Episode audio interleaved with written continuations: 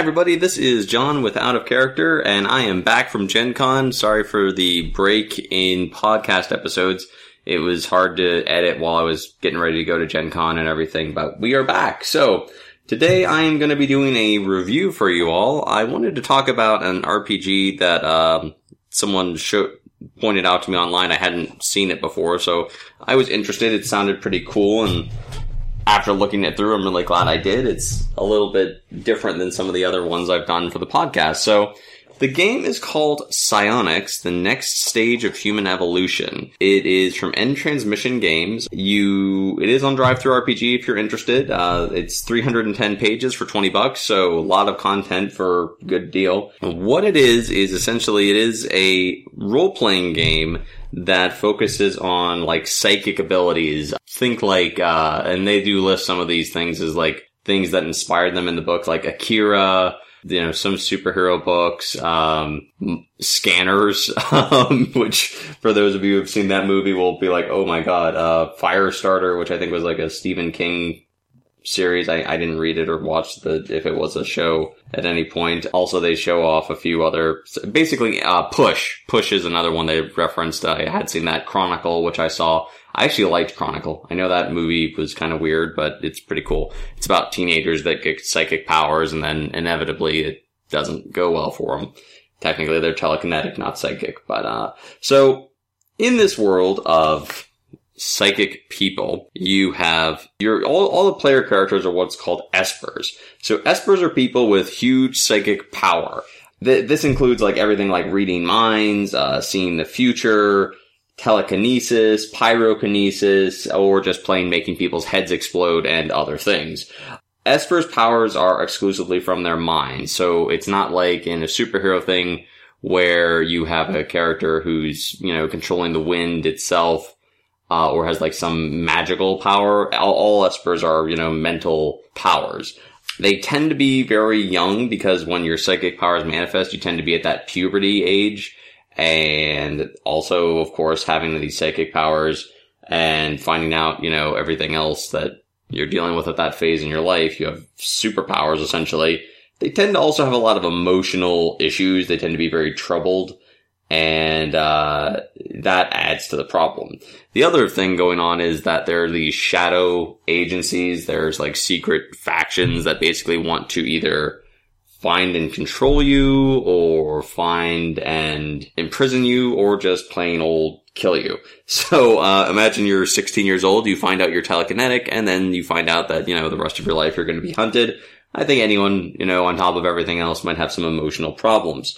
It does take place in our world, but slightly twisted. Like this isn't in like the far distant future, the far distant past. Um, this is basically like now and the immediate future. It's not super, super different, but there are things that make it different that are beneath the surface. Basically, there's been like a paranormal arms race going on since World War II. So you have all the superpowers basically gathering up psychics, espers, trying to make them more and more potent so that they are, you know, you have kind of like a superhero, a superpower cold war going on. And there's various factions within those groups that are trying to do different things with them. As far as the system goes, I don't want to delve too, too much into mechanics because, you know, I, I just want to kind of talk about what's cool with this system. So it's called the Dice Punk system. It is a D6 system, which is great if you're new to role playing games because if you don't have all the dice yet, you can always raid the Monopoly board and, you know, get a bunch of d6s pretty readily. Uh, most of the time, you're going to be rolling 2d6, so you don't need a huge number. The big exception being if you're rolling for damage, which will call for a few additional d6. So I would say if you if you want, just grab a bunch of d6 and you're pretty much good to go. Um, nice thing about that is, of course, again they're they're readily available. So if you don't have a game store or a hobby store near you, you can basically go to like any store that sells gaming stuff, like any general store should have some D6s or raid the old board, game boards that, you know, no one plays anymore. Uh, as far as attributes go, uh, it is a derived game. So, you know, you have attributes and skills and all that good stuff. There's only four, so you don't have a huge number to track. You have strength, you have your speed, you have your wits, and you have your will. So those are all pretty standard if you've played D&D, uh, or most role-playing games. Those are pretty much, you know, physical power, physical ability, Speed is like your agility, dexterity, movement, of course. Wits is your kind of intelligence, and will is your your force of will. Um, I did want to note that they dropped two of the standards for this game, and they made a point of this, so I'm going to mention it. So they dropped charisma because they want to focus on roleplay for the purposes of charisma rather than a mechanical role, which I thought was pretty, it, it's a good way to do it. It does encourage role play. That way people aren't leaning on a really high plus six to their charisma and throwing out like terrible role play rather than saying like actually thinking about what your character would have to think, say, or do in order to win over a crowd. Um, wisdom, they said it's treated as just common sense. You, you don't, they don't want to have to track that. I can see that for the purposes of a modern game, that does also work. So that was interesting. It's a, it's a change from, uh, the, the standard. Um, there are attributes and again, they range. You can put points in them. Uh, they go all the way from like one, which is like the minimum. You basically don't have that ability all the way up to 10, which is superpower, you know, uh, insane levels of strength. The biggest thing that I do want to talk about are, of course, the cool psychic talents. So the psychic talents are kind of what makes this a uniquely psychic game. All of your big abilities are, of course, for these espers are coming from their psychic powers. They do range in, in power level. I'm just going to read through some of them and kind of give ideas of like where they fall. So the first one, of course, is telekinesis. So that's like, you know, Jean Grey lifting up, you know, a cement truck with her brain or, yeah, uh, and that covers, so at level one, basically it's like kind of like clumsy and unrefined. You couldn't really manage, you could like, maybe you could push open a small door or things of that, or open a window. Uh, you can lift objects of up to one pound.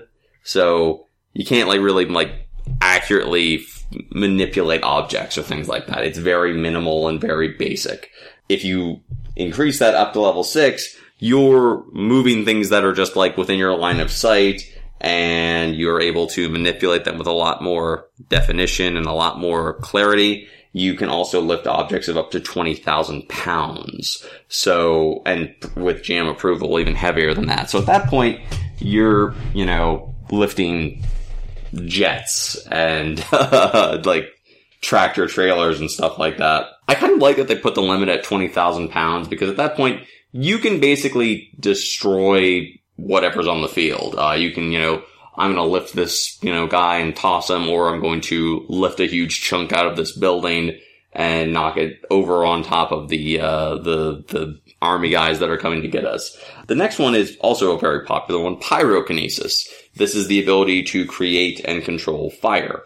At level one, it's not that impressive. Basically, you have the ability to create a small flame like the equivalent of a lighter. You can all, it won't burn you and you can throw it and inflict fire damage on things, which is interesting. Uh, they, there are roles associated with that. Basically, you just like make a tiny little ball of fire and throw it. Um, if you get up to level six, basically you are Pyro from the X-Men, but you don't need a stinking lighter anymore. You are an inferno maker. You are just destroying and burning everything that comes your way. Pyrokinesis is a uh, definitely an aggressive power, but it's interesting. Psychokinesis is the mental powers. It's you know at level one you're reading surface thoughts and like communicating tele- telepathically with some difficulty. If you make it all the way to level six, then you're like Charles Xavier when he was a teenager, essentially. You are like a master telepath. You are just completely erasing people's memories or altering them. You're creating mass illusions. You're mind controlling people. I would say that's the one that's probably going to end up giving GMs the most trouble because if you can just be like, I'm just going to erase this person's memories, uh, that can get very, uh, difficult to get around very quickly. Biofeedback is the ability to basically control your body with your mental powers. It does range from level one to level four. So like level one is just basically you have the ability to, it's kind of like mind over matter. Uh, you have the ability to like cause your body to regenerate more quickly, to heal more quickly. And you can also basically set aside the need for food and water and rest much longer than a normal non-Esper would be able to. At level four, you do, it just again, it's improved and you can also basically like purge poisons and toxins from people, from yourself. So that's handy. Uh, especially if you're, you know, getting poisoned by some shadow agency that wants to, you know, try to kill you. Necrokinesis is just the ability to cause death. Psionically, I suppose I should say. Level one is basically like you're making an attack roll and they, you have to be touching them and, you know, things of that nature. At level four, it's basically line of sight and you're just dropping people. So again, very powerful ability. Somakinesis is the weirdest one. I thought this was really interesting because basically the ability to increase your strength and speed psionically. It's like level one is like muscle growth and you just become faster and stronger. So if you're the type of character who, or player who wants to make a character who's got psionic abilities that amplify their physical abilities, like they're an athlete who realizes they're an Esper, and they use those abilities to basically like become like an all-star athlete to go from like, you know, a struggling college athlete to a first line draft for the NFL, you could do that only to find out that, you know, the shadow agency isn't going to let you get drafted by anyone because they know what you're doing. There's entropy, which is kind of cool. It's tied to pyrokinesis. At level one, you're basically, you can corrode, oxidize, rot, or decay non-living matter. That increases over time. Again, I'm skipping over the intermediaries just to give you all the two extreme, the extremes of this. The, the lowest is basically like, you know, rust metal, um, you know, corrode a battery, rot some old wooden door, things of that nature. Level four is you're atomizing things. You just completely destroy it. There's magnekinesis, which is the manipulation of electromagnetic fields. The big power here is basically weather control. Yes, you can control the weather psionically. So you can make storms, you can alter, you know, the weather patterns and uh, it's a fun power, but again, uh, very, very potentially hard for the GM to deal with. Synchronicity is probability control. So, uh, the closest thing I can think to this is like Domino and Black Cat and, uh, Longshot. So they don't really actively manipulate probability consciously. Those are, it's unconscious. So basically you just, you have better luck. Things are more likely to go your way. Osmosis is the ability, it's a rare power. It's the ability to train psionic power from other living beings, especially espers. So basically it's the psionic version of rogue where you're just stealing and absorbing their psionic power. Uh, the others are scrying, which is, uh, you know, the ability to like reach out and find things psionically and, uh, telekinesis, which is our technokinesis. So technokinesis is the ability to manipulate machines with your psionic power. Uh, level one is basically like jam an unshielded communication device, like standard issue cell phone kind of thing. At level four, you have a jamming field that extends to miles rather than a, you know, short range. You can attract or repel up to 100 pounds of metal. You can hack devices with your brain that are in line of sight. And you have an EMP blast that can just like short out everything for some distance. Uh, all very cool talents. And, you know, you can put different points in different talents and figure out what your character is going to be good at. So there's a lot of potential there for fun and uh, for some interesting things to do. I do also want to mention, so you hear me talk about all the things. The, the big powers basically manifest like this. You don't have someone who's able to do everything usually. Usually you have two classes of Esper. You have an Esper who's a strong telekinetic, pyrokinetic, or psychokinetic, or you have a weak user of some combination of those. So if you're really, really powerful, you're usually going to be like pure telekinesis, pure pyrokinesis, pure psychokinesis. If you're like, I have a little bit of telekinesis and a little bit of pyrokinesis, you're not as powerful as someone who's focused on one thing, but you are able to do more. So you have more tools in your bag, but they're not as, you know, powerful. There are substances that will allow you to reach out and learn more disciplines. So if, you know, of course, you know, the government and these espers are going to want to have more power. The easiest way to have more power is have more options. So you have a psychokinetic who wants to be pyrokinetic you give him an injection and how he can do that. Uh, but of course, you know, drugs are not always going to be the best option. A couple of other cool things that they do put in here. There's a list of drugs and effects that they have, like the one we were just talking about that can give people different powers. There's actually a fair table of stuff, like substances. Basically, of course, espers who are troubled, a lot of troubled people do turn to uh, certain substances to try to ease that burden. Um, and it's an interesting mechanic. Uh, I don't know how that's going to work out in a long-term game, but it is something a little bit different. Um, and they took the time and energy to write it all out and, you know, actually given a mechanic in the game. And it does kind of work with the idea that, again, you know, I think a lot of teenagers and younger people do, do go down that road and uh, especially if you're like being pursued by people and things like that, um, I can definitely see that coming up more than we might think. There's a great collection of NPCs. Uh, there's there's an extensive collection of NPCs in the book that are ready to be used.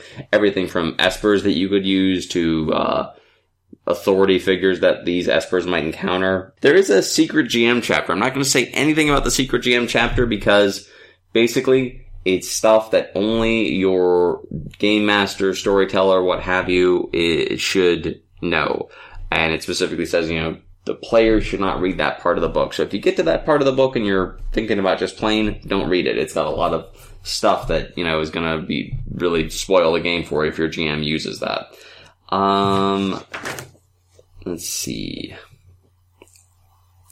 Um, I mean, I will say that I, I do like this game. It's it's very interesting. It's a uh, it's a cool take on the whole thing of like psychic powers, which uh, is different. It's uh, you know, there's lots of games that have psychic powers, but this is like front and center focused on psychic powers, uh, which I think is you know, it's it's a it's a different take, and there's a lot of movies and books and fiction that revolve around you know, well, what if you could have these powers. Um, it kind of reminds me a little bit of like um, Monsterhearts in the emotional turmoil that these characters are experiencing. Uh, this is not a happy-go-lucky game. I would definitely say this is probably not a game I would recommend for like younger players. I would definitely skew this towards an adult group or like a college age group. Um, not something I would bring in for like the early teens and kids for like family game night by any stretch. And, um, the only other thing I do want to mention about the book is there's a lot of really cool pieces of fiction that are like following different people in this world. So it does definitely establish, you know, what people are doing and what it's like to be an Esper and what different Espers are doing with their powers. All in all, I think for the right group, Psionics is a great game. I think the fact that it does tilt towards more adult material means that certain groups of people are probably not going to like it as much.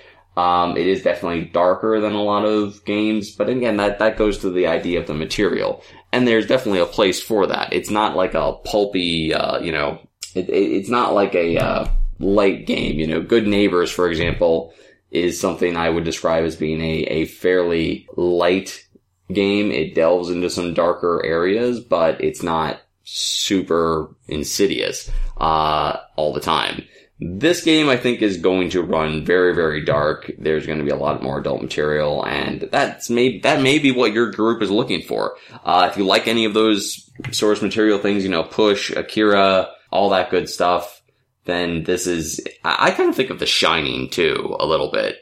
I mean, The Shining gets into weird stuff because you have like the devil or whatever was in that house and then in, uh, in that hotel at the same time.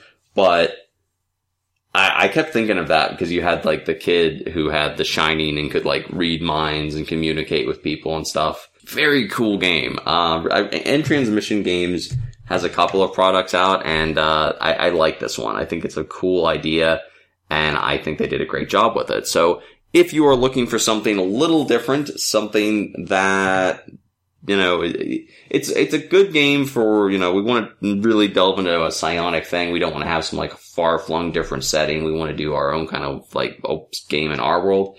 This is a really good one to jump in with. Um, so yeah, we will be back soon with more uh, actual play for you. We we sat down to record more Adventures in Middle Earth right before Gen Con, and one of our players didn't show up because of personal issues, and it just didn't work out. But I do hope you'll all give Psionics a chance, or you know, check the podcast out for more potential games that you can try soon. Until next time, I do hope everyone stays safe, play more games, and we will see you next time. Bye!